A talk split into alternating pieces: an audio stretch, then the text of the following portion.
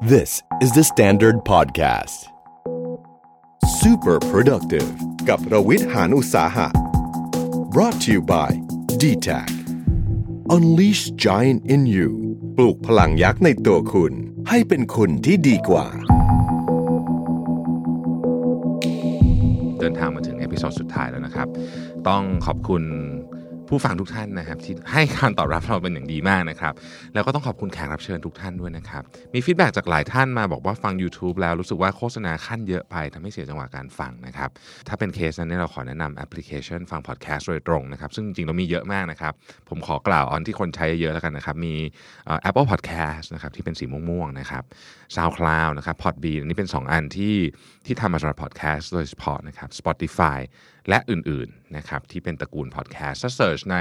Play Store ของเอ่อ Android ก็จะมีอีกหลายอันเลยนะครับ ลองดูที่อันไหนที่ถนัดก็ได้นะครับ แอปเหล่านี้โหลดฟรีนะครับไม่มีค่าใช้จ่ายไม่มีโฆษณาคันด้วยนะครับ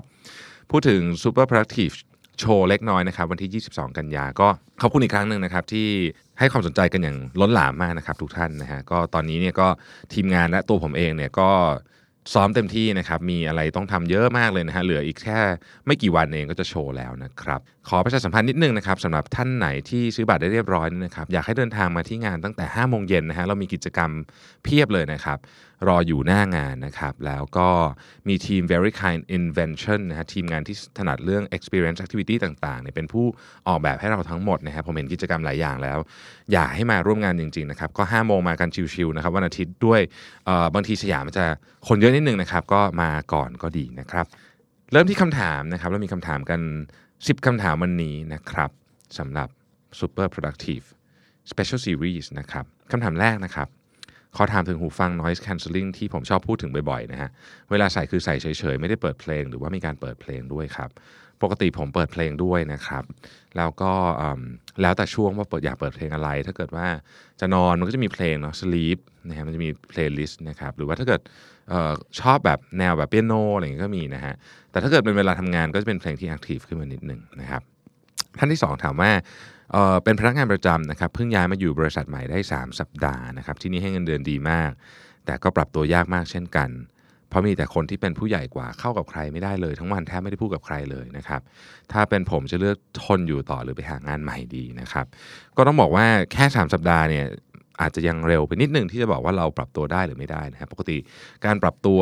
ในที่ทำงานใหม่เนี่ยสามสัปดาห์อาจจะคือมันอาจจะไม่ได้คือถ้าเกิดเรารู้สึกว่ามาแล้ว มันเป็นที่ที่เราชอบเลยตั้งแต่วันแรกเนี่ยอันนี้มันก็จะง่ายใช่ไหมฮะแต่การที่อยู่มา 3 สัปดาห์แล้วยังไม่ชอบเนี่ยก็ไม่ได้แปลว่าวันหนึ่งเราจะไม่ชอบนะฮะลองหามุมดีๆ ลองลองลองปรับตัวหน่อยใช้คำนี้แล้วกันเนาะนิดนึงเพราะว่าการปรับตัวเนี่ยจริง ๆ เป็นสกิลที่ที่จะบอกว่า ไม่ไม่ใช่ว่ามันเกิดขึ้นได้ตลอดเวลานะครับ มันต้องใช้ความพยายามของตัวเราด้วยเช่นกันนะครับ ลองดูนิดนึง ถ้าเกิดว่าไม่ไหวจริงๆ เดี๋ยวค่อยคิดนะฮะ แต่ว่า 3 สัปดาห์เนี่ยจะเร็วไปนิดนึงที่จะตัดสินใจว่าเข้าได้กับที่ใหม่หรือไม่นะครับ อีกท่านบอกว่าอายุใกล้ 30 แล้ว แต่ชีวิตยังไม่มีเป้าหมายอะไร นอกจากสนใจแค่เรื่องศิลปินเกาหลีนะครับ หาเงินได้เท่าไหร่ก็หมดไปกับการซื้อบัตรคอนเสิร์ตอยากเริ่มโฟกัสเป้าหมายชีวิตด้านอื่น แต่ยังไม่มี passion ทำอย่างไรดีนะครับ บางทีเนี่ยให้เรานั่งคิดว่าเราชอบอะไรหรือมี passion อะไรนี่คิดไม่ออกนะครับ อยากให้ลองลงมือทำเรื่องอื่นน่ะที่ไม่เคยทำดูบ้างนะครับเอาที่มันใกล้ๆกับสิ่งที่เรารู้สึกว่ามันสนุกก็ได้นะครับคือบางอย่างเนี่ยโหจะไปเริ่มแบบสมมติว่าเราอยู่ดีวันหนึ่งอยากจะไปเรียนแบบเต้นรำแต่เราไม่เคยเต้นรำมาก่อนเลยอาจจะยากเกินไปเนาะแต่เราทำอะไรที่เรารู้สึกว่ามันเป็นกิจกรรมที่เราชอบทำนะครับ สมมติว่านะครับสมมติว่าเราเป็นคนชอบเลี้ยงแมวนะฮะเราอาจจะลองครับก็ได้ว่าเออเรามีมีโอกาสที่จะหาเอ่อ รายได้จากเรื่องนี้ไหมนะครับ เช่นสมมุตินะฮะเปิดเพจทำวิดีโอ YouTube กับแมวอะไรเงี้ยนะฮะซึ่งเชื่อหรือไม่ว่าของเหล่านี้เนี่ยมีคนดูเยอะมากนะครับ และเมื่อมีคนดูเมื่อไหร่ปุ๊บนะฮะมันก็สามารถทำเป็นเรื่องเป็นราวได้นะครับ ข้อที่4ครับทดลองฟาสติ้งบ่อยมากทำได้ไม่กี่วันก็ล้มเหลว ควรกำหนดเป้าหมายให้ productive อย่างไรดีนะครับ จริงๆ fasting เนี่ยผมเพิ่งคุยคุณหมอมาเมื่อวานนี้เลยนะครับ เมื่อวานนี้ผมไปตรวจร่างกายมาแล้วคุยกันเรื่องนี้ค่อนข้างยาวทีเดียว ในข้อสรุปอันหนึ่งซึ่งผมก็ไม่เคยทราบเหมือนกันนะครับเขาบอกว่าถ้าก่อน fasting เนี่ยเราเป็นคนที่กินอาหารที่มีน้ำตาลเยอะนะครับหมายถึงว่าเป็นคนที่ชอบกินของหวานนะว่างั้นเถอะนะครับ การ fasting มักจะล้มเหลวครับมันเป็นเหตุผลเรื่องของระดับอินซูลินนะฮะซึ่งซึ่งเดี๋ยวเดี๋ยวถ้ามีโอกาสอาจจะไปหาข้อมูลเพิ่มนิดนึง แต่ว่าเมื่อวานนี้คุณหมออธิบายผมฟังว่า ถ้าอยากจะ fasting แล้ว work เนี่ย อันดับแรกต้องเปลี่ยนอาหารที่กินปกติก่อนนะครับถ้าเกิดว่าเรากินน้ำตาลเหมือนเดิมเยอะๆเหมือนเดิมเนี่ยเรา fasting เนี่ยบางทีมันไม่ work เพราะว่าเดี๋ยวสักพักมันจะหิวใหม่นะครับคนที่ fasting work เนี่ยคือเปลี่ยนอาหารด้วย ส่วนตัวเนี่ยช่วงนี้ทานอาหารค่อนข้างมีวินัยมากนะฮะก็รู้สึกจริงๆว่าการ fasting ง่ายขึ้นเยอะคือตอนเย็นไม่หิวเลยนะครับดังนั้นเนี่ยแนะนำก่อนอย่างแรกเลยคือลดน้ำตาลนะฮะแล้วลองดูใหม่นะครับหลายคนไม่สำเร็จเพราะเรื่องนี้แหละฮะอีกท่านหนึ่งบอกว่าผมเป็นเด็กซิ่วที่กำลังเตรียมตัวอ่านหนังสือเพื่อสอบใหม่นะครับอยากถามว่า ถ้าตื่นตอนเช้าระหว่างออกไปวิ่งก่อนแล้วค่อยกลับมาอ่านหนังสือ กับอ่านหนังสือก่อนแล้วค่อยออกไปวิ่งคุณเลือกทำแบบไหนดีนะครับ ถ้าเป็นผมผมจะลองทำออย่างอาทิตย์ฮะเพราะว่าคนเรามันมี 2 แบบนะฮะไม่ใช่จริงมี 3 แบบ มันมีงานวิจัยของแดเนียลพิงจริงๆเขาเขียนเป็นหนังสือเล่มหนึ่งชื่อเวนนะฮะเขาพูดถึงคน 3 แบบเป็นนก 3 ประเภท นกประเภทที่ 1 นี่คือตื่นเช้ามากครับคือช่วงเวลาที่สมองทำงานดีที่สุดเนี่ยคือช่วงเช้ามืดแบบมืดจริงๆอะตีสี่อะไรแบบนี้นะฮะ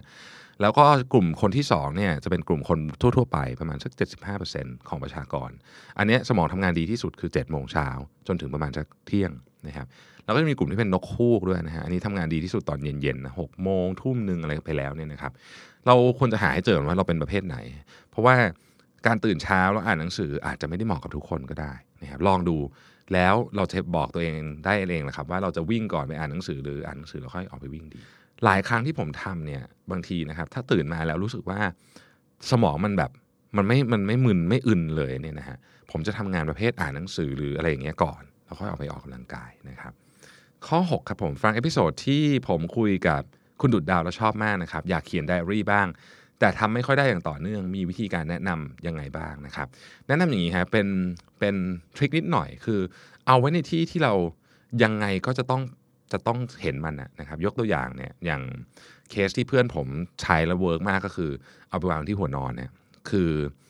คือคนคือคุณจะต้องชาร์จมือถือหรืออะไรสักอย่างตั้งนาฬิกาปลุกหรืออะไรที่หัวนอนเนี่ยมันต้องเห็นนะครับ แล้วก็พอเห็นปุ๊บเราจะเขียนฮะวางปากกาเออวางปากกาไว้บนไดอารี่ไม่ต้องคือต้องให้มันมีขั้นตอนน้อยที่สุดนะครับ แล้วก็ทำให้มันเป็น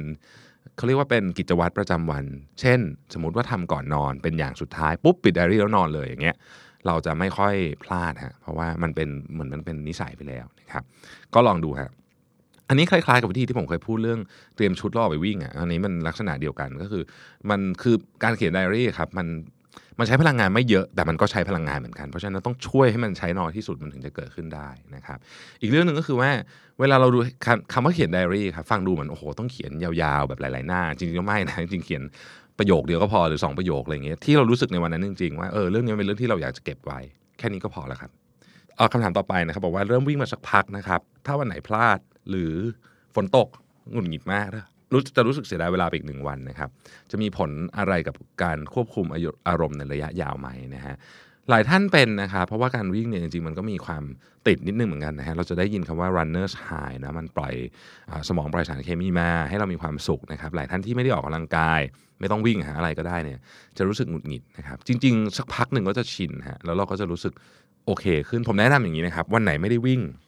เช่นฝนตกหรืออะไรอย่างเงี้ยนะครับ ก่อนเข้านอนหรืออะไรเนี่ยนะฮะหรือตอนเย็นที่เราพอมีเวลาเนี่ยลองออกกำลังกายอย่างอื่นแบบเร็วๆ ที่แบบเราทำได้เลยโดยที่ไม่ต้องใช้อะไรเลยอย่างเช่นนะครับ ที่ผมทำนะก็คือวิดพื้น squat อย่างเงี้ยนะครับ อย่างละสักร้อยหนึ่งก็ได้นะฮะแล้วคุณจะรู้สึกว่าเออวันนี้ได้ออกกำลังกายละนะฮะก็จะจบไปอีกวันหนึ่งนะครับ อีกคำถามหนึ่งครับผมจาก episode ที่ผมคุยกับอาจารย์นพดลนะครับ ถ้าบางทีหัวหน้าก็ยังยืนยันจะให้เราทำเพราะเราเป็นคนที่ใช้งานง่ายกว่านะครับ แล้วบอกว่าพี่จะเอาวันนี้มันเป็นปัญหาของเธอจะแก้เรื่องนี้ยังไงดีนะฮะเอาจริง ๆ แล้วมันก็จะมีหัวหน้าที่ที่ที่ไม่ค่อยน่ารักจริงๆนะครับในในในความในโลกของความเป็นจริง ปกติผมผมไม่เคยเจอแบบโหโหดมากๆคือหัวหน้าผมมาดุมากนะครับ แต่ว่าเป็นคนที่มีเหตุผล ถ้าเกิดเจอลักษณะแบบนี้เนี่ย ผมคิดว่าควรจะไปบอกหัวหน้าของหัวหน้าอีกทีหนึ่งหรือว่าแจ้งกับ HR ก็ได้นะครับ อันนี้เป็นเป็นวิธีการที่โปร่งใสที่สุดนะผมคิดว่าเราไม่ควรจะใช้วิธีอื่นที่ ที่เหมือนกับเป็นการเตะตัดขาเขาหรืออะไรอย่างเงี้ยนะครับ เอาวิธีการที่โปร่งใสชัดเจน ผมเชื่อว่าทุกบริษัทมีระบบที่ออกแบบมา เพื่อการที่เหมือนกับเวลามีปัญหาแบบนี้เนี่ยเรื่องมันจะต้องถูกเรสขึ้นไป หาคนที่มีอำนาจในการแก้ปัญหาได้อยู่แล้วนะครับ ท่านต่อไปบอกว่าลองฟังรายการ Super Productive แล้วกลับมาวิเคราะห์ตัวเองว่าเป็นคนที่มี growth mindset มาก ๆ กับเรื่องงาน นอกนั้นชีวิตส่วนตัวเป็นเรื่อง fixed mindset หมดเลยนะครับ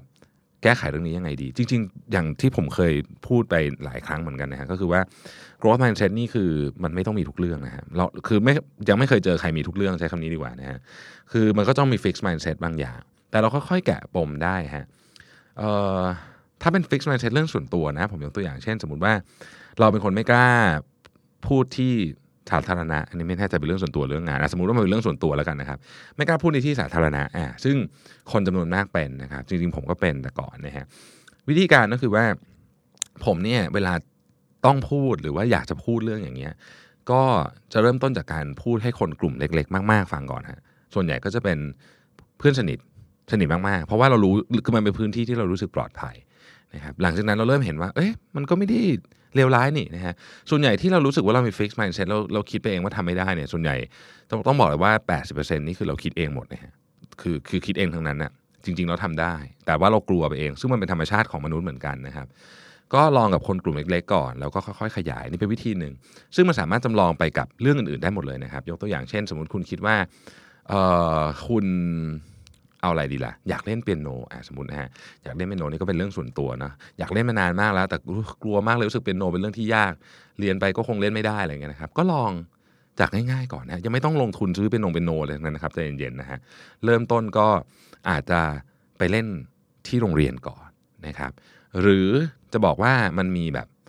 ถ้าคุณมี iPad อย่างเงี้ยนะฮะมันก็มีแอปเล่นเป็นโนใน iPad ก็มีเนาะพอเราเริ่มเล่นเป็นสักพักเริ่มเห็นว่าอุ้ยจริงๆ มันก็ไม่ได้ยากขนาดนั้นนี่นะ แล้วเราก็ค่อยๆ ขยับขยายไปนะครับไอ้ fix mindset ที่เรามีก็จะค่อย ๆ หายไปเรื่อยๆนะฮะท่านสุดท้ายบอกว่าซื้อบัตร super productive show ไม่ทันนะครับ คิดว่าจะมีอย่างนี้อีกไหมนะฮะเดี๋ยวขอถามทีมงานก่อนนะครับ ผมผมตอรอบนี้คือแบบขอขอรอบเดียวก่อนเพราะว่าอยากรู้ว่าจะออกมาแบบขนาดไหน แล้วก็จริง ๆ เป็นคนที่ เนื่องจากว่าไม่ได้เป็นไม่ได้ทำเป็นอาชีพขนาดนั้นก็เลยอยากจะลองดูว่าเออเราพลังเราไหวไหมอะไรอย่างเงี้ยนะครับ แต่ถ้าเกิดผลตอบรับดีมากๆเนี่ยเดี๋ยวจะคุยกับทีมงานคุยกับเดอะสแตนดาร์ดอีกที แล้วก็แน่สำคัญที่สุดคือสปอนเซอร์ด้วยนะครับ ว่าเราจะได้จัดกันอีกรอบหรือเปล่านะฮะเดี๋ยวแจ้งให้ทราบนะครับ ยังไงขอบคุณทุกคำถามนะครับเอาล่ะ เราก็เดินทางมาถึง EP สุดท้ายแล้วนะครับ เดี๋ยวเราพบกันใหม่ใน season หน้านะครับ ถ้าอยากให้เราทำเรื่องอะไรมี feedback มาบอกกันได้ใน comment ทุกช่องทางนะครับ หรือถ้าเกิดว่าถนัด Twitter นะครับไปติดเลยครับ super productive hashtag นะครับเดี๋ยวจะมีคนไปตามไล่อ่านเองนะครับ ทุกช่องทางมีทีมงานของ The Standard Monitor อยู่ตลอดเวลา ขอบคุณที่ติดตาม super productive นะครับแล้วเราพบกันใหม่ครับ สวัสดีครับ The Standard Podcast Eye Opening for Your Ears